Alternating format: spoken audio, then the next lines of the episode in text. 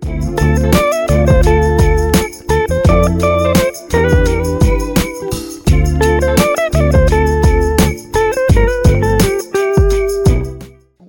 Walked through such amazing, amazing things. Last week, uh, we actually talked about the life of King David and how he had expectations on him from his family and from his king, and they were from the outside and they were weighing on him, and how he needed to focus his life on God. He needed to focus his, his heart towards his true king.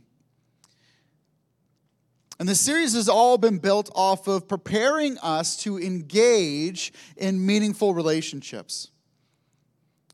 For disciples of Christ who are resilient, cultivate meaningful, meaningful relationships with other followers of Jesus that they desire to be around and become like themselves. And this has been our challenge. This has been a, a difficult series because of the challenges that have been issued, that we are preparing our hearts to be people who are worth being in relationship with. And this week we're going to dig one step deeper.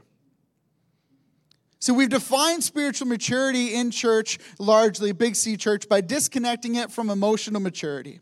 And today we're going to talk about a topic that, again, just as with every single week that we walked into this, aren't normally spoken about from the pulpit, at least in my time in church, which, as you can tell by this gray hair, just keeps getting more and more and more. Um, in my time in church, a lot of the things that we've dealt with in this series uh, are generally confined or prepared uh, for small group type uh, atmospheres where we can elect whether or not to participate. And I just love the fact that we as Life Center are saying, no, this is important for all of us. To take a look at our emotional, spiritual maturity and say, God, where are we and where do you want to lead us? And I think it's so important that we just emphasize that point. God, where are we and where do you want to lead us? Because no matter where we are today, this is not all that God has in store. Amen? There's more. There's more. We are all on the journey towards representing Jesus more in our workplaces, towards representing Jesus more in our homes, in our own lives, at the bus stop, at the hockey rink, wherever it is that God takes you. We're all on a journey towards representing God more. None of us have arrived. No, not one. You can elbow your friend there if they, you know, they needed to hear that today. Just let them know. Let them know. None of us have arrived. We are all on the journey. And so, like I said, last week we looked at King David. We looked at the outward battles. And this week we're going to take a look inward. We're going to take a look inward by looking at one of the most meaningful relationships of all our relationship between us and Jesus. I was talking to Pastor Jason about uh, this particular message, and uh, he knows a lot about running and runners, which I do not. Do we have any runners in the room? People that love to run, like long distance runners? Oh my goodness, God bless you. God bless you. Where are my people that look at a track ring and say, no, that's not, because that's me? Yeah, wow, a lot more of us in the room today. Okay, all right, I like the boldness. Yeah, no, I do not run. So, very similar to me, I, when I was growing up, even to this day, I'm more of a sprinter right? Like quick bursts. Like you put a line in the sand somewhere and I will race you to that line. Even if you're way faster than me, just the comp- like I will race you. We will go. But if you tell me that I have to follow a point on a map because I can't physically see the finish line, I'm done. I'm done. I remember going to track and field meets and watching as people would compete in like the, the 35,000 or whatever it was. You know those races where like they start at the starting line and then they run all the way around the track and keep going? Wow. That's a special kind of person right there right? Like you're you're you're here today to run in circles. That's what you're telling me. And it was incredible. And I remember watching them just run and run, and I, I couldn't do that. I was more of a sprinter. I'll give it all, and then I'm done. But what I understand is, is that even in running, there are, there's a process in the run where you you have this amazing high as as you hit this this this just amazing moment in your run. But then also you have to be ready to overcome the wall, and the wall always comes for long distance runners. That point in the race where even though you're doing the exact same thing that you were doing just a moment before, it gets so difficult. And in following Jesus, it can be very similar. If you're in church long enough, you'll hear it described in these terms that there are mountaintops and valleys. Now, those are very, very Christian terms. You won't really hear that a lot of place else unless it's poetically put in a song somewhere because it is beautiful.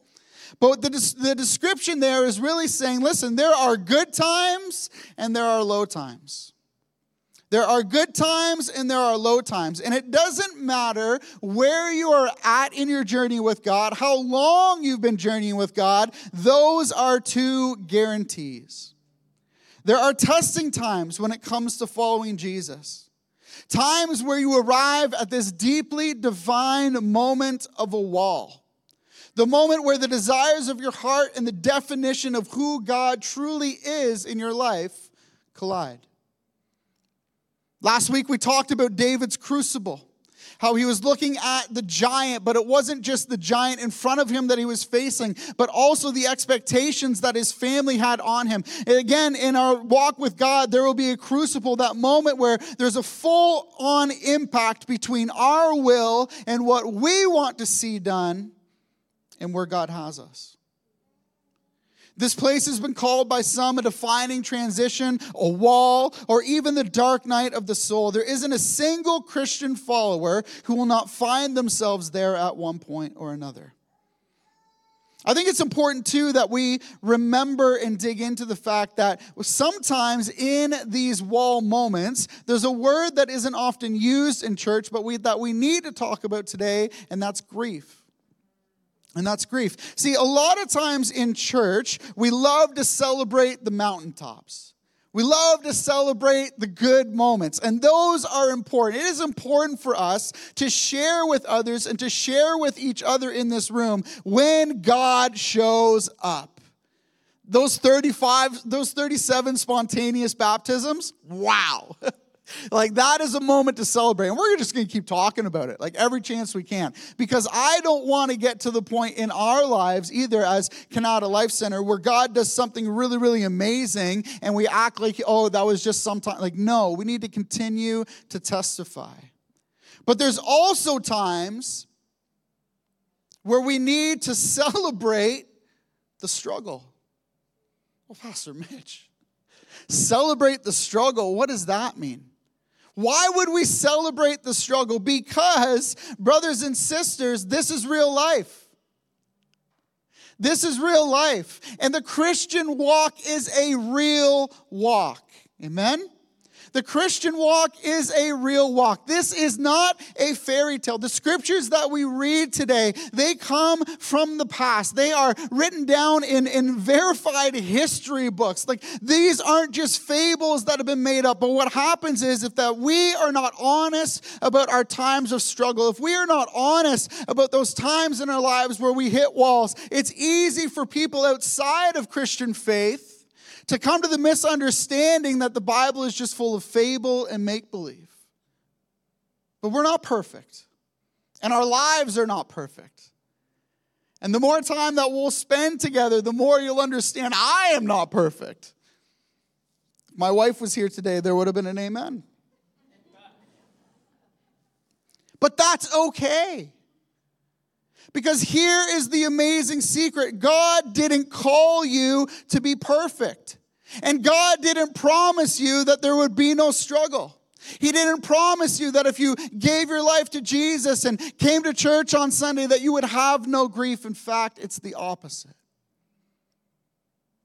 God told us, Jesus told us that in this life there will be struggle. Why? Because we're still in this world. Although because of Christ we are no longer of this world, we are still residents here. Grief is real. And I think that there is a, a freedom that can be expressed here in this room if we embrace the fact that not everybody present today is not struggling.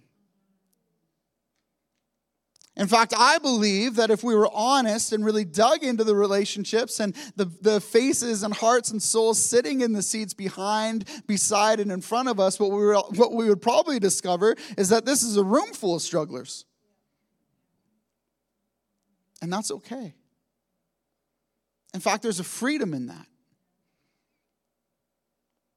And so we want to dig into that this morning. We want to dig into that and understand that in times where we are struggling, in times where those walls come, or, or as we already said, those moments of, of dark, the, the moments that are, are like dark nights of the soul, it's important for us to understand that these are just normal life rhythms of being human, fearfully and wonderfully made in the image of the Creator, and yet still awaiting our true redemption. When we see Him face to face, a lot of times, what happens is that as struggle enters into our story, as darkness enters in, as a storm blows its way into our life, the immediate response for many Christians that have been walking with God even for a long time is, Oh, I must have done something wrong. I've seen this in my own life just the other day. I'm gonna get honest here. I was at a, a hockey life in Kanata you know, three players of hockey, like that's, I'm just spending a lot of time there, getting to know Jim and Steve by their first names. It's a great time. My wife was with me as, uh, as we were getting these skates sharpened. And on the way out of hockey life, I had the misunderstanding that the door that opens on its own was going to was going to open at a regular interval. And so I walked in the full passion of just leading my wife back to the car, and I ran smack dab into the door. My wife laughed, as you would. And I'd be lying today if I didn't tell you that in that moment, I had a knee jerk reaction coming from where it was that I was raised, where I immediately went, Did I deserve that?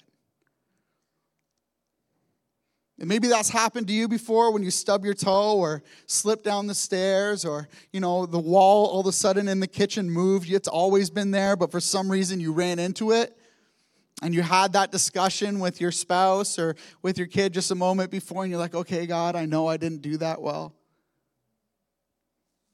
I think it's important for us to understand that even in the lives of Christians, bad things happen. They just do. God does not artificially create all these moments for us. He doesn't, uh, uh, a lot of times people will say, well, God is intentionally bringing me through this. And, and I, as I read more through the Bible, as I read more and, and dig in with my relationship with God, I say, well, who promised you that those things wouldn't happen? I don't see that in Scripture. What I see is people through Scripture walking through very difficult things and God never leaving them. We sang it today. Obviously, I have the, the, the foreknowledge of knowing what it is that we're going to talk about, but every single song that we sang today spoke to this very thing. The God who provides, our cornerstone, never leaving, never forsaking. In the life of Abraham, this was proven to be true time and time again. This is where we're going to focus our attention in Scripture today. In Genesis chapter 22, we're going to read about the life of Abraham at a huge moment of wall, at a moment of dark night of the soul, in a moment of defining transition. We are presented with Abraham and a test. Now, Abraham is an extremely important biblical character a father of the faith, as he is described in chapter 10 of Hebrews, which we've already read this morning.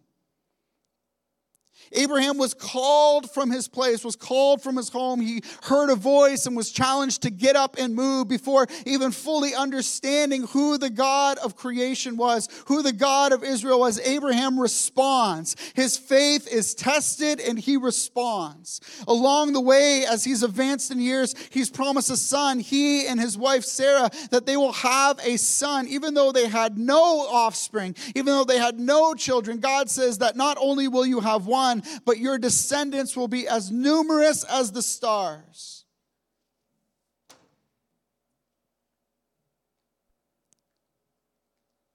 His life was defined by these moments of trust in his relationship with God. As God would say one thing or challenge in one thing, and all of his circumstances would say, But how?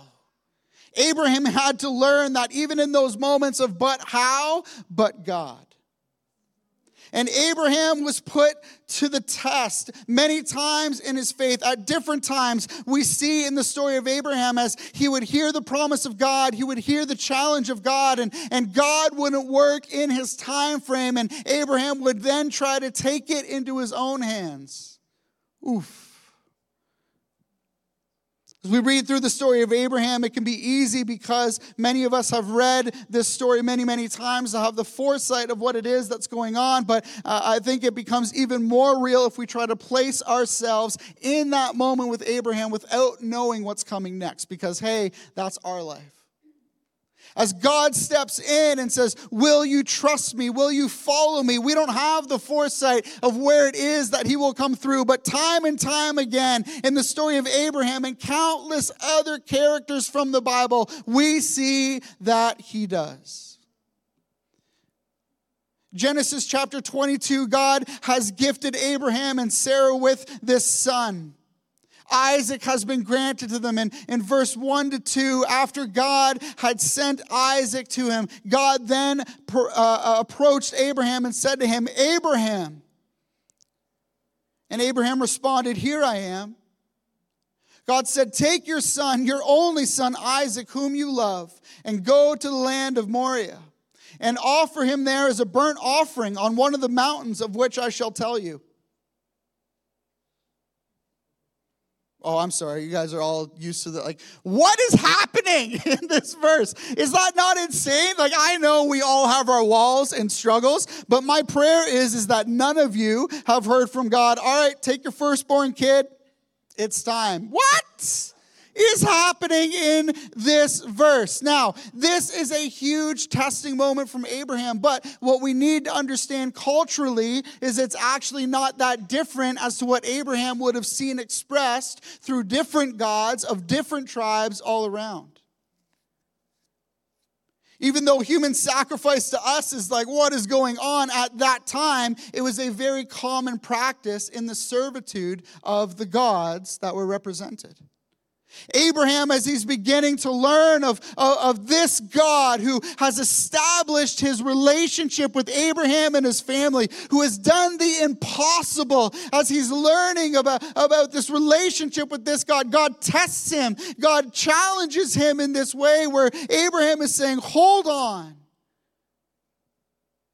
Is this God just like everybody else?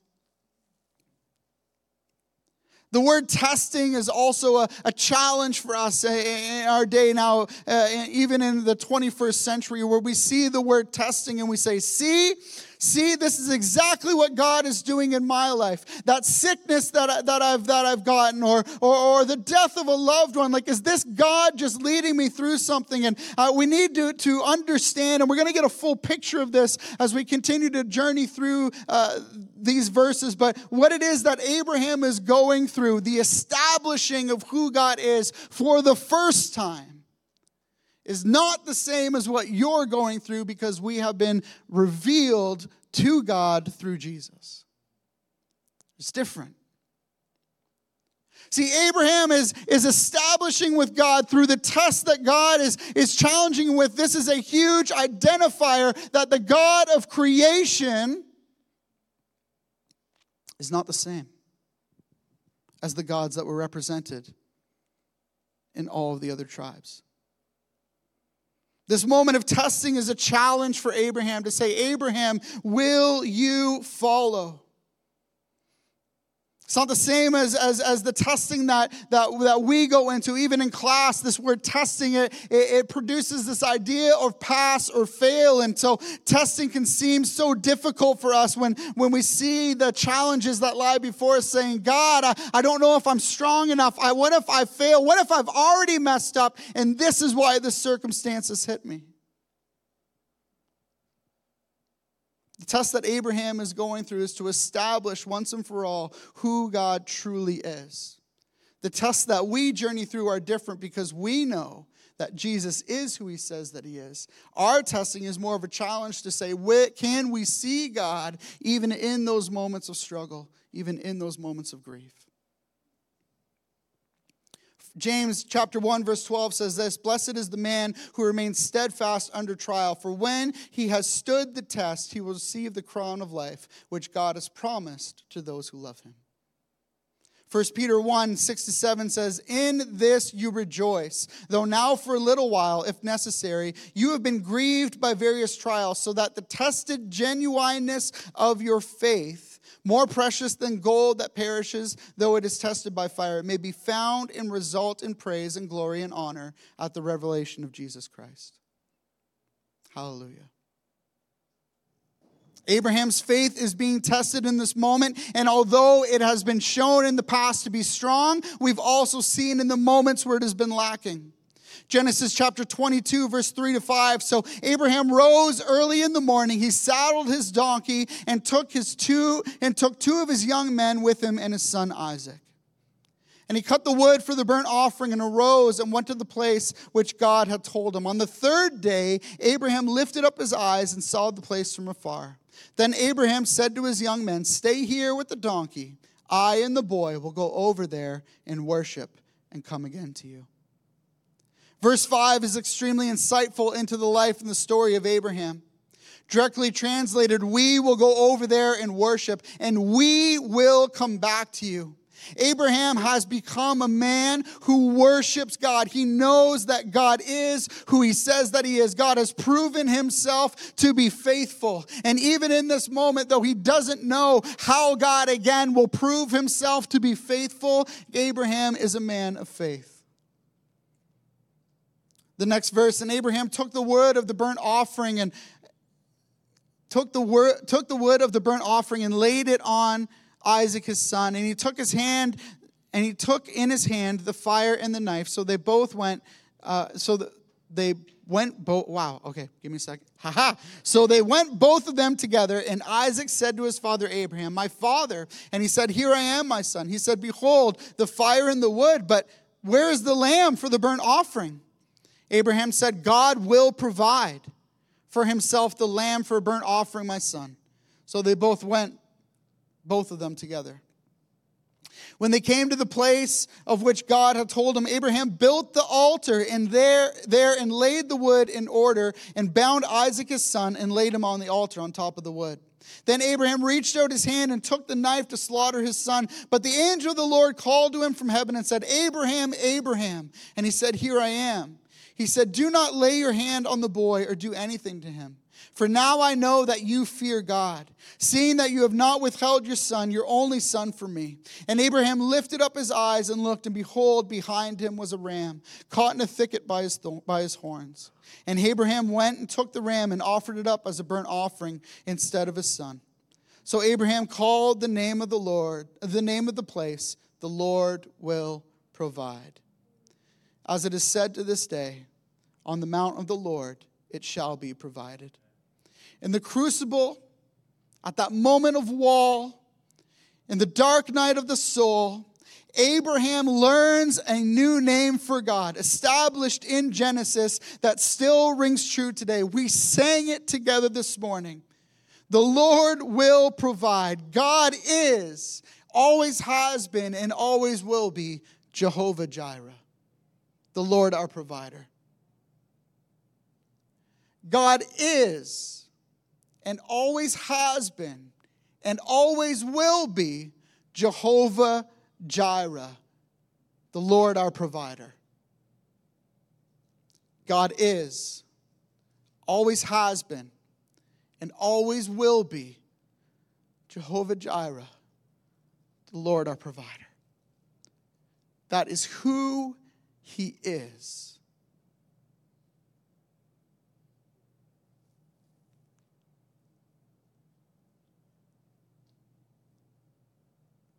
Hebrews gives us additional insight into this faith of Abraham. Hebrews 11, Verses 17 and 19 says that by faith, when he was tested, Abraham offered up Isaac. And he who had received the promises was in the act of offering up his only son, of whom it was said, "Though Isaac, through Isaac shall be your, the, through Isaac shall your offspring be named." He considered that God was able even to raise him from the dead, from which, figuratively speaking, he did not receive him back.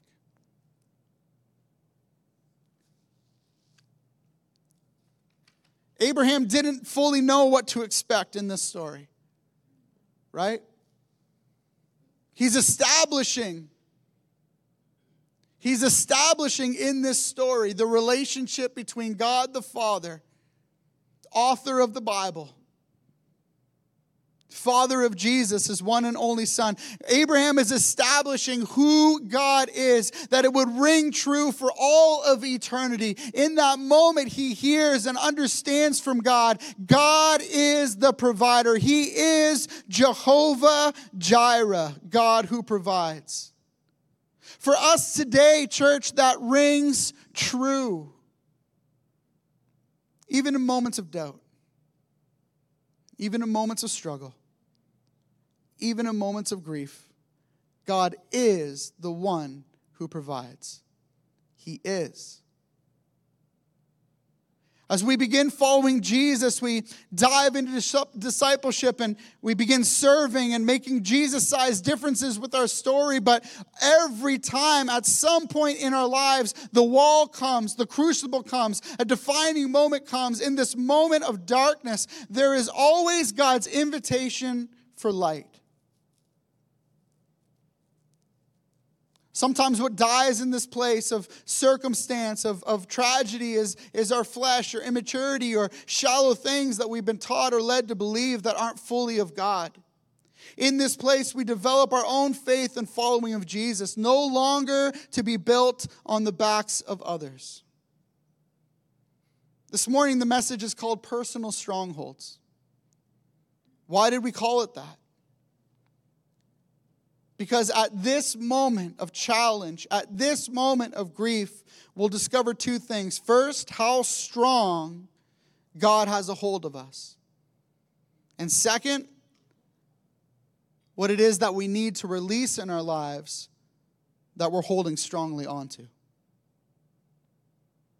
In Psalms 139, verse 9 to 12, David describes it as this if I take the wings of the morning and dwell in the uttermost parts of the sea, even there your hand shall lead me, and your hand shall hold me. If I say, Surely the darkness shall cover me, and the light about me be night, even the darkness is not dark to you. Thank you, God.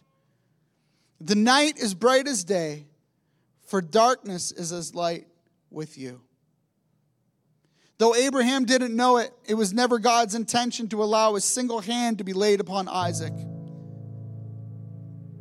Because who God was revealing himself to be was different, completely and totally unique than even the gods that were represented around in the different tribes that David that Abraham would have seen. Yet when it came to God's own son to atone to erase and cleanse us from all darkness, there would be no staying the knife. See, church, I think it's important for us to be honest. To recognize that grief and struggle and darkness are a real part of life. And if you're here today and you find yourself in one of those seasons, can I encourage you this morning that that doesn't make you a weak Christian? Hello? Can I encourage you this morning that if you're here this morning and you find yourself in a season of grief or struggle or darkness, that does not make you a weak Christian. Your lack of faith your lack of personal devotion has not necessarily led you there. To believe that is a fallacy. That God is sitting in heaven simply waiting to send his lightning bolts and send his misery and send all those things your way that that that that so that you can understand, well, if you just had more faith. Listen, we all need more faith. But times of grief and times of struggle do not mean that there is a lack thereof.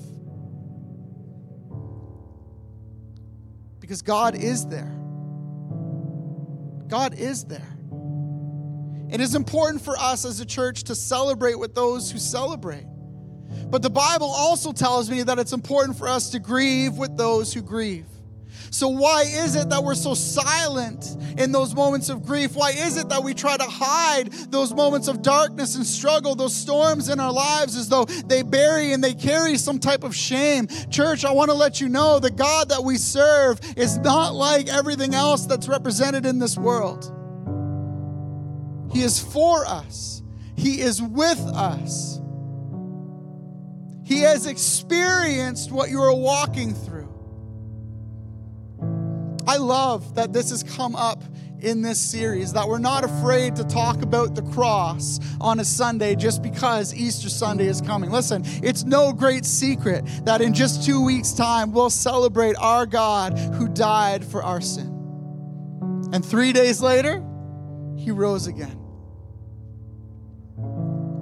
Abraham is actually such a, an interesting foresight into what it is that is about to play out in the biblical narrative. See, because of sin, there, there was a price that needed to be paid. And throughout the entire Old Testament, you'll see even what Abraham was, was being challenged with is there is a sacrificial system that is established in the Old Testament. And the blood of perfect livestock would be offered up to pay for the sins of all of the people, but it was only temporary until Jesus.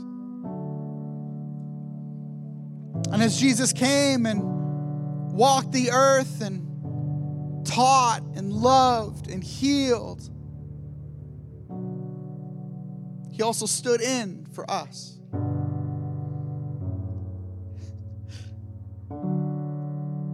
Perfect man, full of love and desire to see people rise above their circumstances to see the Father reach down and touch the lives of those who he had come to love. But at 33 years of age, the Father's true plan was put into place. And Jesus knowingly and lovingly walked to the cross.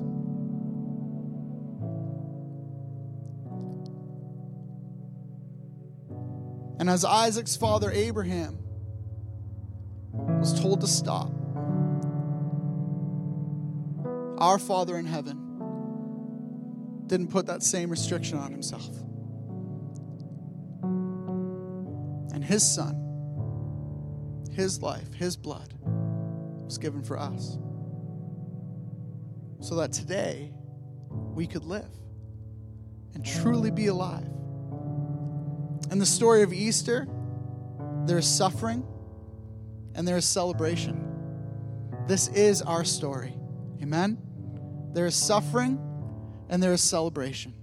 And so, if you're here today and you're in that moment of grieving, you're in that moment where there's just a wall and that doubt where you're saying, God, why? Where are you? I want to encourage you. He is right there with you.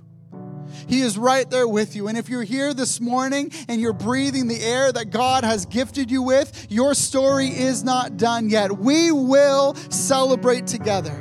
But I also want to encourage you that here at Canadian Life Center, we also want to grieve together. It's okay to not be okay here in this place.